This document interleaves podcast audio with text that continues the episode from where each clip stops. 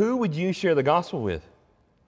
In our world today, they would say, oh, you don't need to share it with good, decent Jewish people who believe in God, but they don't believe in Christ and they haven't obeyed his baptism. But that's exactly what we see in Acts chapter 2 of Peter, a Jewish man, Christ, Jesus being Jewish as well. And we see him preaching the gospel to those who, are, who believed in God, who needed and who were waiting for the gospel, needed to know how God was going to provide a way of salvation for his people, those who were faithful to him to be resurrected. We go throughout the book of Acts and we'll come to Acts chapter 8. We see a man riding in a chariot, the Ethiopian eunuch, reading scripture. Everybody you read in Acts already believed God up to chapter 8. But they didn't know Christ, they didn't know the gospel. And yet Philip is told by the Holy Spirit to go join and teach the gospel to him. He's already reading his Bible. But he did not know the truth. And so he, Philip, shares the gospel with the Ethiopian eunuch from Isaiah 53, which we looked at some of the scriptures we want to share with others when we're sharing the gospel. And we, we you keep going through Scripture and you come to Acts chapter 10, and there's a man who prays to God, and God hears his prayers, and he's very generous. and He gives alms. He's a God-fearer. He's not Jewish. Why does he need to hear the gospel? He's not saved. And the Scriptures say, no, he's not saved. He has not been yet baptized and washed in the blood of Christ, and he and his family hear the gospel and they obey it. And we might know a lot of people today who are generally nice people. They're they believe in God and they pray and they give to those who are in need. But that doesn't mean they're saved. We're not saved by our works and our good deeds. We're saved by the gospel. And so it needs to be preached. When we ask the question, saved or not, we might have people in our family, neighbors, those around us that we just think, well, if they haven't figured it out already, I mean, they have the Bible and they say they believe and they got the book. Maybe I just leave them alone.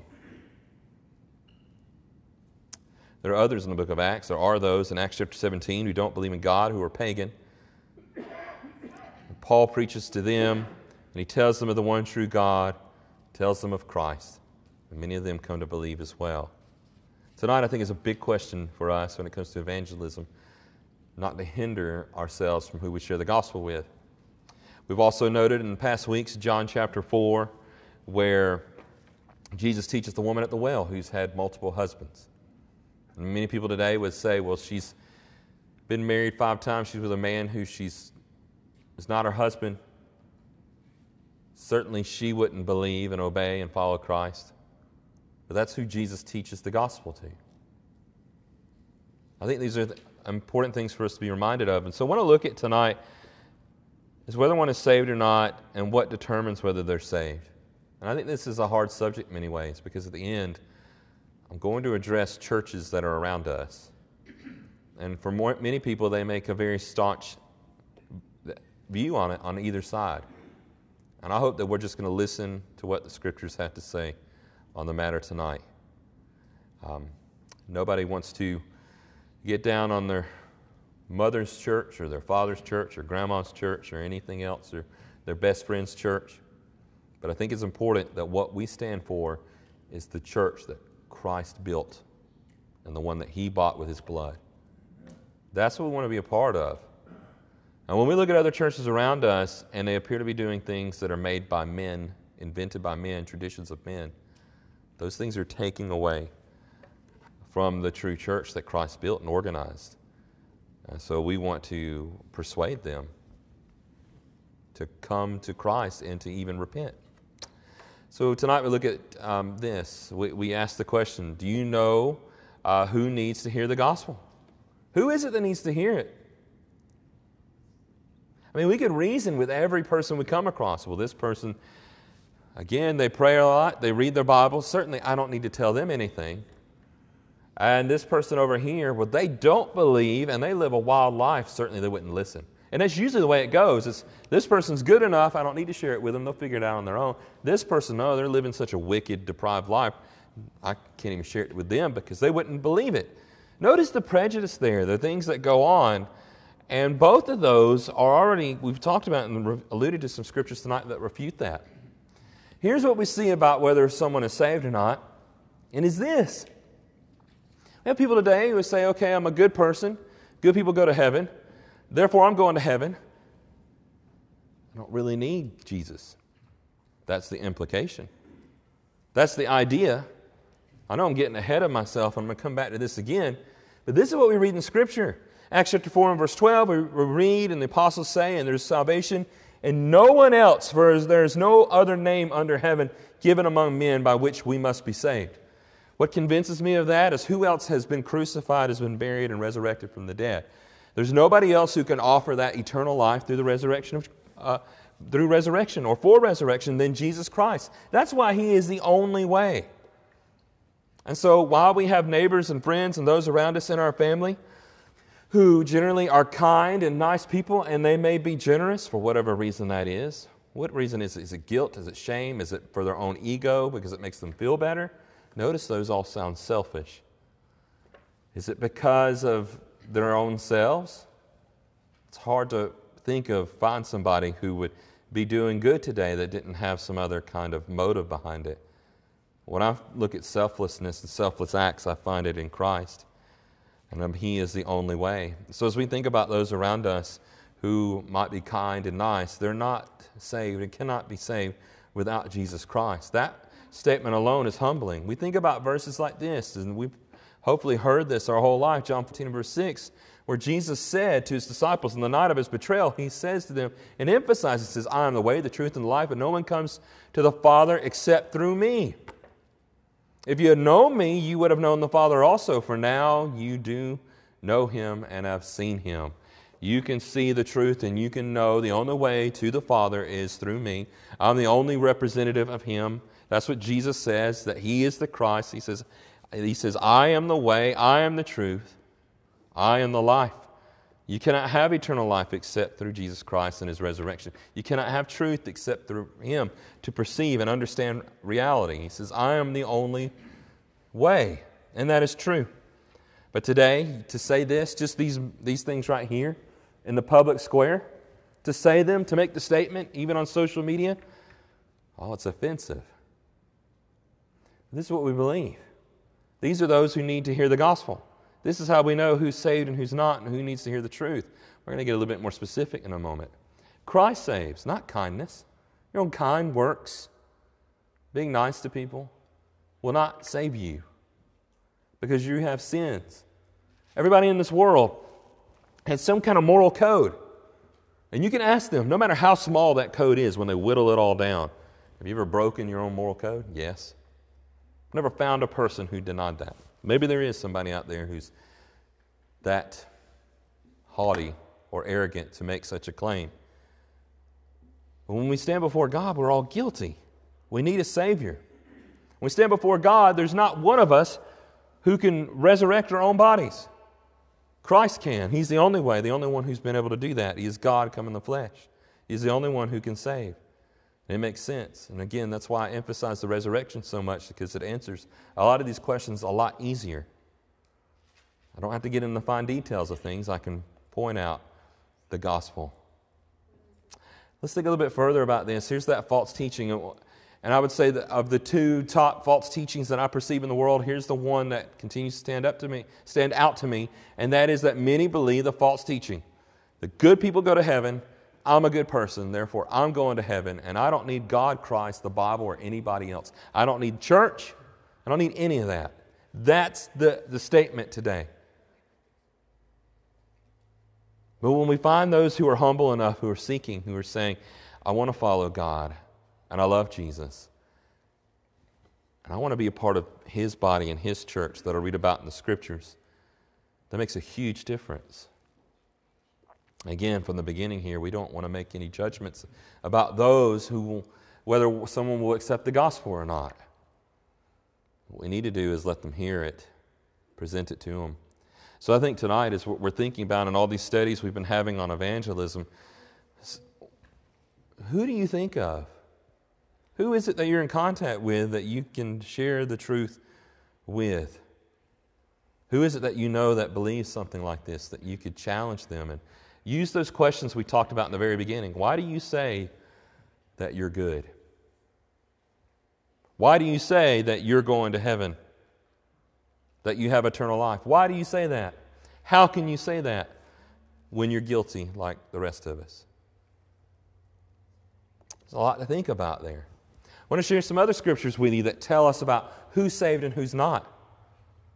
And we're not making this judgment. This is God's word. This is God's judgment. This is what we read.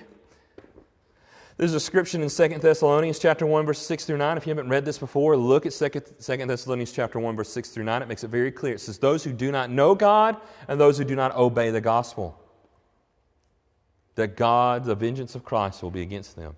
Wait a minute, they don't know God. Well, again, we've talked about this, Acts chapter 17. That God no longer overlooks. That's what Paul says. He no longer looks agnosticism. He no longer looks, overlooks ignorance of who God is. In fact, in Acts 17, Paul says in 26 27 that God is not far from any one of us.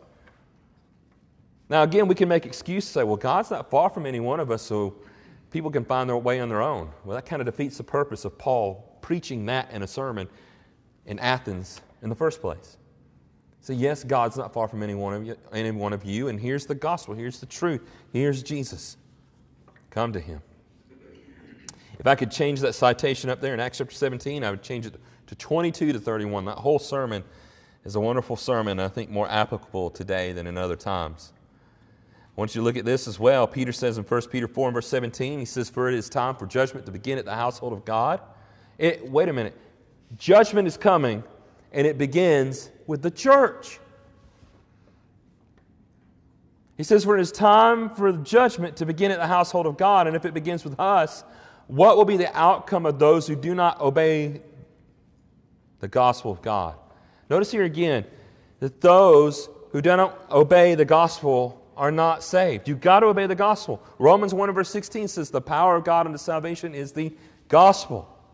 It is the message of Jesus. 1 Corinthians 15, 1 through 4 says, We are saved. We stand by the gospel, which is the death, the burial, and the resurrection of Jesus Christ. And how do you obey the death, burial, and resurrection of Christ? Well, you die to your sins, you're buried in water, and you rise up in the newness of life. We see that throughout Scripture. And so this is a big point right here, especially in the application toward churches. Are there churches today that tell people, well, you can just believe? Well, even the demons believe. What needs to happen from your faith? Well, true faith is going to produce works. What kind of works? What's going to take a change to where you're baptized and you start a new life? So, obeying the gospel. Here's another thing I see that stands out clearly right here. Those who obey the gospel are in the household of God, they're in the church. Those who don't obey the gospel are not. And so, all because someone's a part of a certain denomination, and whether it might be a denomination related or connected with somebody in our family, I'm sorry to say, but if they're not teaching you to obey the gospel the way it is, that can't be the church of Christ. It can't be. It's a fraud, it's a man made thing, it's, it's a hoax. And I'm not saying that people in it are not sincere or that they're nice and they're kind, but those are the ones that we want to share the gospel with. People like Cornelius and the Ethiopian eunuch who knew a lot, but they didn't know all of it. You can go through the book of Acts and again look at numerous people, good people, who needed to hear the truth. And so something stands out to me here again. The time of judgment, it begins at the household of God, and if it begins with us, what is the outcome of those who do not obey the gospel? Well, Paul says in 2 Thessalonians, we already know they're not saved. And so churches need to get that right, especially in connection with baptism. It's Jesus who says, that whoever believes and is baptized will be saved. Whoever does not believe will be condemned. 1 Peter 3.21, Peter says baptism, which corresponds to this, talking about Noah coming through the flood, rescuing his family as an image of baptism. He says, baptism, which corresponds to this, now saves you. How can baptism save you? You're just getting in water. Well, he explains that. It's not the removal of dirt from the body, but it's an appeal to God for a good conscience. When are you really calling on God? When are you really praying for God for a good conscience and forgiveness of sins? Well, you do it through baptism. Acts 22 and verse 16 says that. Well, Arise, be baptized, wash away your sins, calling on the name of the Lord. That's when we do it. So he says here it's not a removal of dirt from the body, but it's an appeal to God for good conscience. And where's the power of it? Well, the power of the baptism is in this Christ commanded it. There's the power. It's the powers in the Word. Jesus commanded baptism. And secondly, it's because it imitates what Jesus did to give us salvation. He rose from the dead. That gives the power to be born again. 1 Peter chapter 1 and verse 3. We're born again to a living hope through the resurrection of Jesus Christ. And here it is repeated that we come in contact with Christ and his body and his death. We unite in his death. Romans 6 and verses 3 through 5 tells us that through baptism. It's an amazing and wonderful thing. And I think it's a shame upon churches that do not teach this. I'm fearful for them, and I want to I wanna shake them up. I want them to think. But you know what the Bible says? And any opportunity I get to talk to somebody and, and, I, and they mention the gospel and they say, Yes, I believe in God and I believe in Christ, that's wonderful. It, at the same time, the demons believed in God and they would confess that Jesus was the Son of God. We read about that in the Bible. That alone is not necess- essential for salvation. In fact, we're going to see in a moment a passage in Matthew chapter 7 where Jesus says, Not everyone who says to me, Lord, Lord, not everybody who calls on me and calls me Lord will be saved. Even those who did mighty works in my name will not be saved. While those who innately know what is good and do it, um, are they saved? I need to rephrase that question right there. Are they saved? Well, again, Romans tells us that people know right from wrong. And like I was saying before, no matter how small their moral list is, everybody has broken the law, broken God's law. And we're hypocrites and arrogant to say otherwise. We need a Savior. The more that we look at this world and the things that are going on, we realize that. Here's that passage, an allusion to it I made to is Matthew 7, verse 21 to 22 3, where Jesus says in the Sermon on the Mount, He says, Not everyone who calls me Lord, Lord will enter the kingdom of God. He says, Even though they say, Look, didn't we do mighty works in your name? And, and He says, Then go away from me. I never knew you. You who practice lawlessness. So we know this that those who are living in a sinful life, whether they claim to be a Christian or not, whether they claim to call on God and Jesus or not, if they live in lawlessness, they are lost. They're not saved. And that might be those around us in, in the church. And if we see that, we have a responsibility to speak up. As Paul says to the churches in Galatia, he tells them, because he has to warn them, and he doesn't just do it to Galatia, he does it in 1 Corinthians, and he does it to Timothy as he's in Ephesus, 1 Timothy chapter 1. He gives a list of sins. He says, of people who are practicing these sins will not inherit the kingdom of God. And what does Paul say? Let's look at Galatians 5 19 through 21. He says, Now the works of the flesh are evident sexual immorality. The Greek word porneia, means fornication, it means extramarital sex. Uh, impurity would be any other kind of sexual um, stimulation sensuality, which would be lewdness, lewd dress, lewd speaking, sexual sins, idolatry, the worship of idols, sorcery. The Greek word for sorcery here is pharmakeia. Pharmakeia. The taking of hallucinogens, taking of drugs, enmity, strife, those who just stir things up, jealousy, fits of anger and wrath. You have those even coming in within churches that just want to divide things and cause problems. So there's rivalries. And he says these are works of the flesh dissensions and divisions and envy and drunkenness. Drunkenness. I think it's strange how many people can justify um, what they drink and they call it moderate drinking. Well, I just had two glasses of wine and come to find out it's four or five drinks. Their mind's not in the right place, and the Bible tells them that this is drunkenness. Then the word here says orgies. Uh, in Greek, it literally means wild parties, parties of debauchery and wine. And then it says things like these. I mean, you could probably think of a number of things that are like these. And, he, and this is what Paul says I warn you. And this is what we do as Christians. It's not about us going around saying, oh, your people are going to hell as though we don't have our own sins. It's, it's rather, Christ saved me. And if you don't turn to Him, I'm warning you, you're going to be lost as well. That's what we're pleading with. It's not a condemning, arrogant, hypocritical stance, and it shouldn't be. I know there's some people out there that do that. He says, I warn you, as I warned you before, that those who do such things will not inherit the kingdom of God. That's God speaking.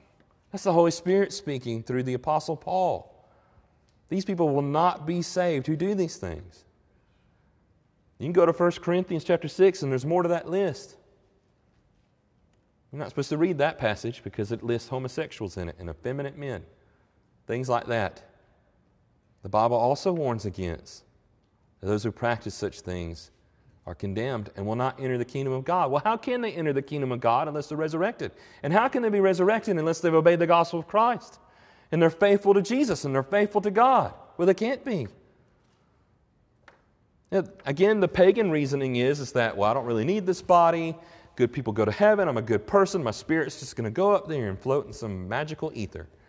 And that's not the idea. That's not reality. That's not the truth. There's no way to have eternal life without Jesus Christ to be faithful to Him and obedient to Him. And we see this as well. Someone might say, Well, I don't do all those kind of things. And I believe in Jesus, and I'm in the church, and I've been baptized. But are you compassionate? Do you do good for others? I think that'd be challenging. That's, that's a challenge for this whole congregation, isn't it? Look here in Matthew 25. And you look right here, and there's a reason why these words of Jesus are here near the end of his life, and it is to compel his disciples to not forget to be doing these good things. When Jesus talks to the seven churches of Asia and he talks to them, he talks about their lack of compassion as well. Yeah, you stand up against false teachers and you stand for truth, but do you care for others? Listen to what Jesus says here. He says, Then the righteous will answer him, and this is talking about the judgment day and Christ being there and judging and separating the sheep and the goats. And here the righteous will say to him, Lord, when did we see you hungry and feed you? Because that's what he said. He said, You saw me when I was in need and you fed me and took care of me, or thirsty and give you a drink? And when did we see you a stranger or welcome you or naked and clothed you? And when do we see you sick or in prison and visit you? Those are important things for us to be doing. And it's a matter of judgment day, whether you're doing those things, whether you're taking care of those who are hungry or thirsty or have no clothing or wandering around and have nowhere to go and have no home those who are sick or in prison, that it's a matter, it's a good thing to visit them. Those are things that we, many Christians we wonder about. Am I doing enough?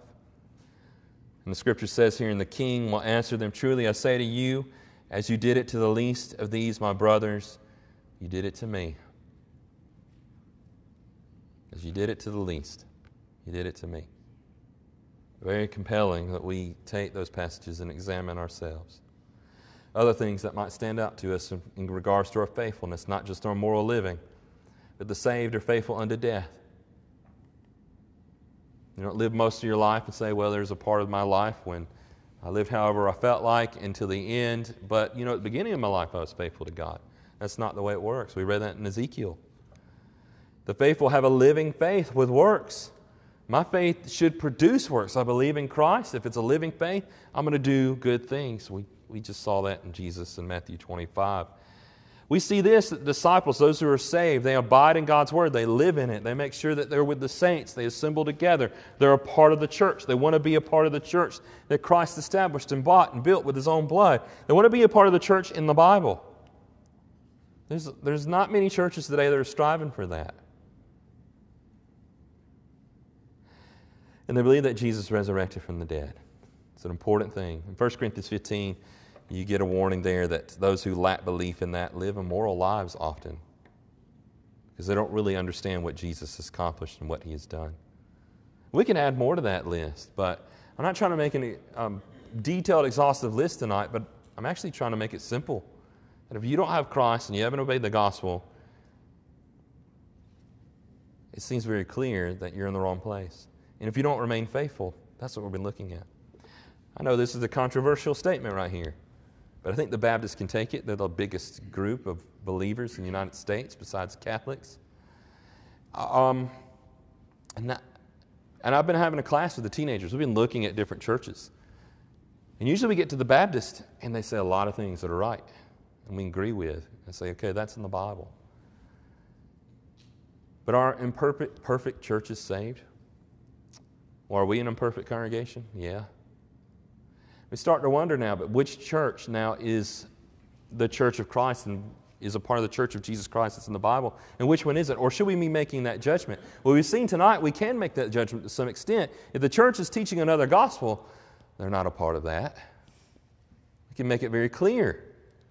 And so, as we look at these different churches that are around us, are they teaching the gospel? Are they teaching the death, and resurrection of Christ, that you need to die to your sins and be buried in baptism and rise up in the newness of life? Are they teaching these things? And when we think about that, we begin to see, well, that, who needs to hear the truth? I like what Paul says in Romans chapter 1. He says, I, I want to come to you, he says there, to the church in Rome, so I can uh, preach to you. The word for preach there is the Greek word euangelion, which just means to uh, evangelize. He says, I want to come and evangelize to you. But we're already a church. We already believe in Jesus. Here we are in Rome as a, as a church. But my point is, is evangelism starts here and it goes throughout the whole world. We need evangelism in our own congregations. We need people hearing the truth and hearing the gospel. And there may be people that we sit next to and we don't often think about. Do they know the truth? Maybe some things that they say might signal to us that I can have a Bible study with that person and I, I might need to study and talk to them some more. So we look at this, you know, we could just go along and say and classify, well, not any church is perfect, so that we'll let God judge that. Again, there are judgments of God that are written in Scripture.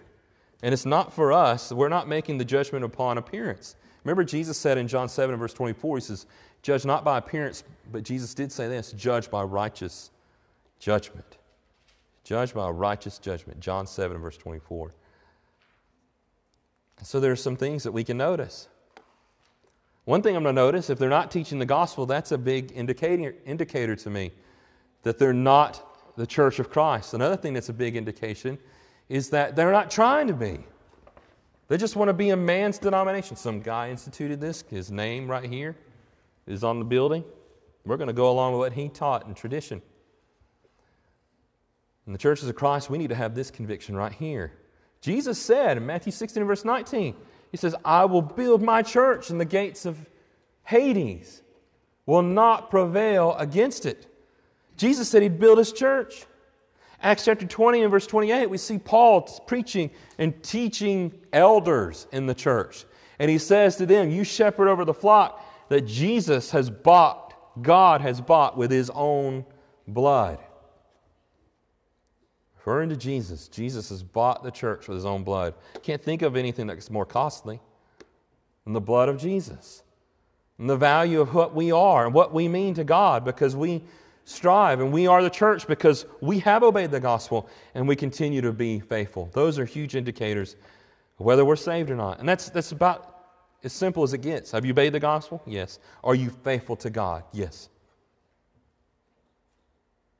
Then we know that we're saved.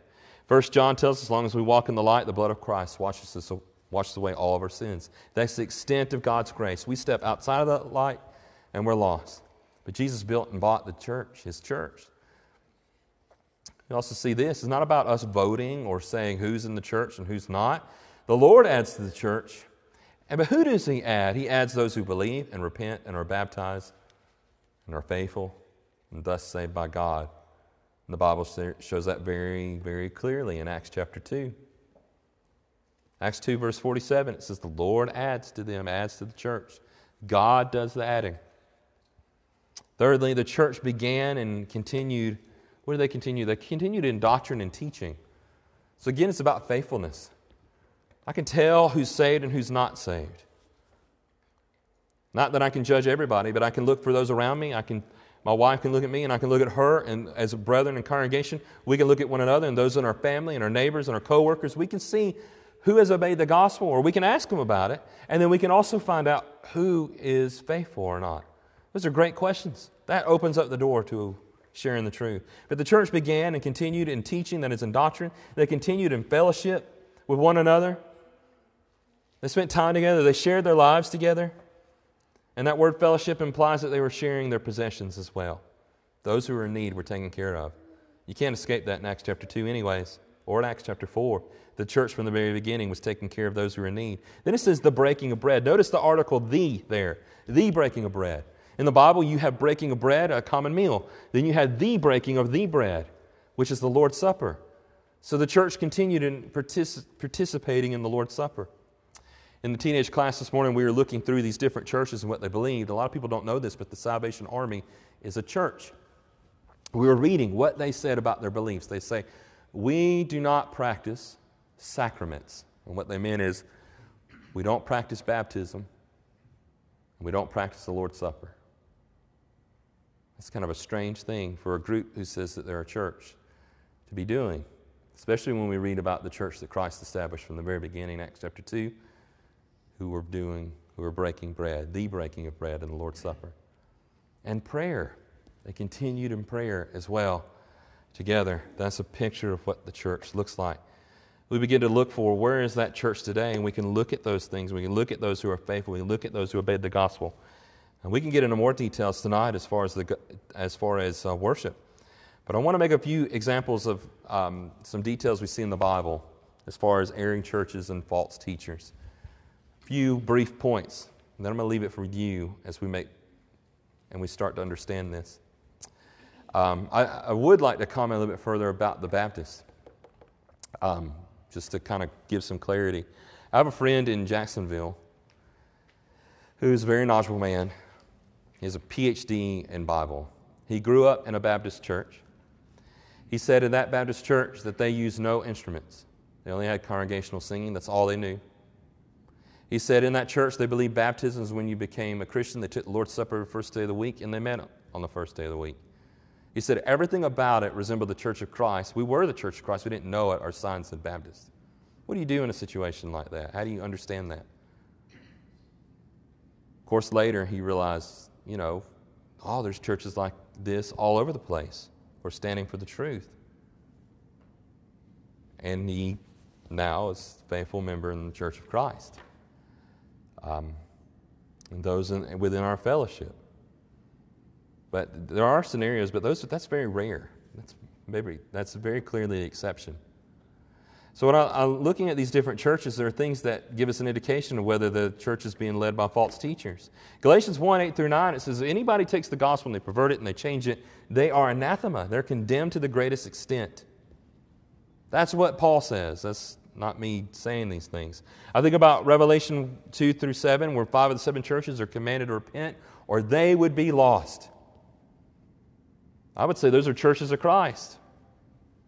And they're sinning and they're doing wrong. And Christ is saying, repent. So this isn't just, well, we're right and they're wrong. It's more of, we all need to get back to the Bible and make sure that we're following the truth. And then I think about this 1 Corinthians, and I'll put chapter 11, verse 29 and 30 because I want to note this.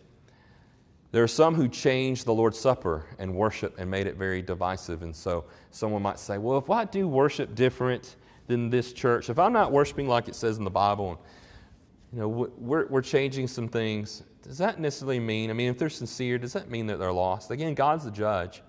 But I do have this judgment from God that I can read about in the Bible. 1 Corinthians 11, 29 to 30, where Paul says, Some of you are lost, you're asleep, and you have died because you have altered, and you're no longer thinking about Christ and the Lord's Supper.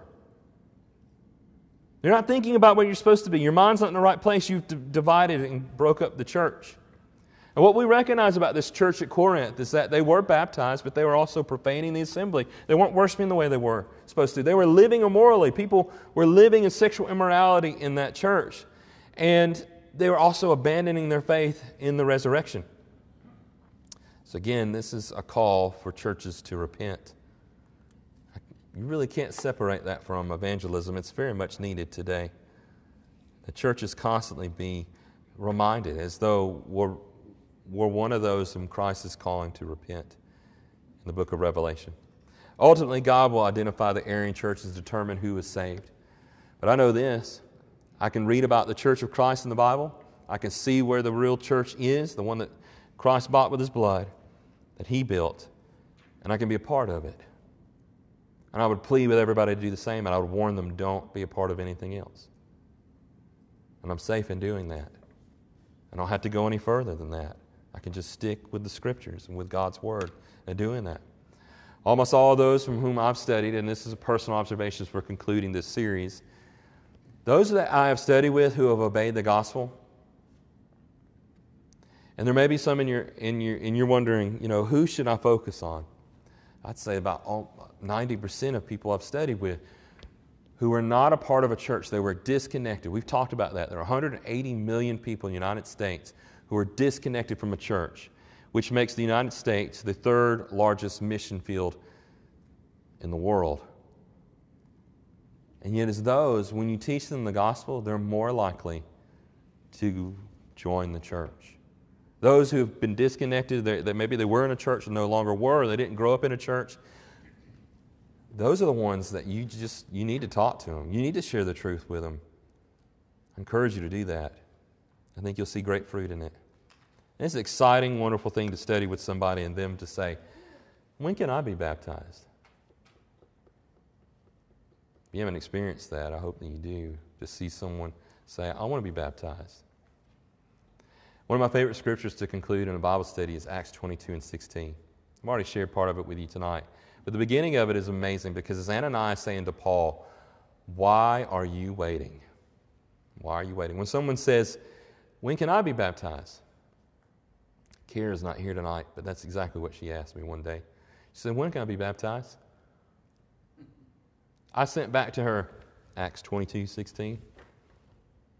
And, she, and she's like, Okay. And I'm like, Well, did you read it? Because it says, Why are you waiting? Arise and be baptized and wash away your sins, calling on the name of the Lord. I love that scripture. I think another thing to think about here, I think is a great encouragement as we conclude tonight. Last scripture, Acts 18, 5 through 6. And my whole point is let's not be prejudiced. Let's not determine ahead of time and judge people and say, well, they, will, they won't receive the gospel. Look at how they're living. Oh, they already believe in God and they got a Bible. They're going to some other church. I don't need to tell them. I don't need to help them. I don't need to study with them. Or maybe they have nothing to offer to me. That kind of thinking is wrong. I like Acts 18 to see Paul here coming from Athens into Corinth and he's preaching the gospel. And I read this. This is when Silas and Timothy arrived from Macedonia. They're up north in Philippi and Berea. Paul was occupied with the word, testifying to the Jews that the Christ was Jesus. Well, why do they need to hear it? Well, they do, and he didn't hold back. And when they opposed him and reviled him, he shook off his garments and said, Your blood be on your own heads. I am innocent. From now on, I will go to the Gentiles. So he preaches to the Jews and he preaches to the Gentiles. He preaches to everybody. Paul went around to synagogues preaching the gospel, and you might think, Why the synagogues? They already believe in God and they're already looking for Christ. Let them figure it out on their own. But that wasn't his thinking. Oh, tonight we think about that. We can see in the scriptures who's saved and who's not. We can see that everybody needs to hear the gospel, that needs to study. I thank God that we're here tonight to be able to do that. Share the truth with one another and to continue to do that. Do you know that you're saved? You can say tonight, and I hope that you can say with confidence, okay, I've obeyed the gospel. I believed and I confessed that Jesus rose from the dead. I repented of my sins. I was buried in baptism. I rose in the newness of life, and I'm still living a faithful life in the faith that God and the blood of Christ washes away my sins. And I continue to confess my sins to God. And you can confidently say, Yes, I'm saved, I'm a Christian. But tonight, if you have any contradiction with anything, uh, any part of that, you need to pray about it and think about it and consider do I know that I'm saved? A lot of people that go around today and say, I don't know if I'm saved. I hope I am. I hope I go to heaven. We shouldn't be talking like that.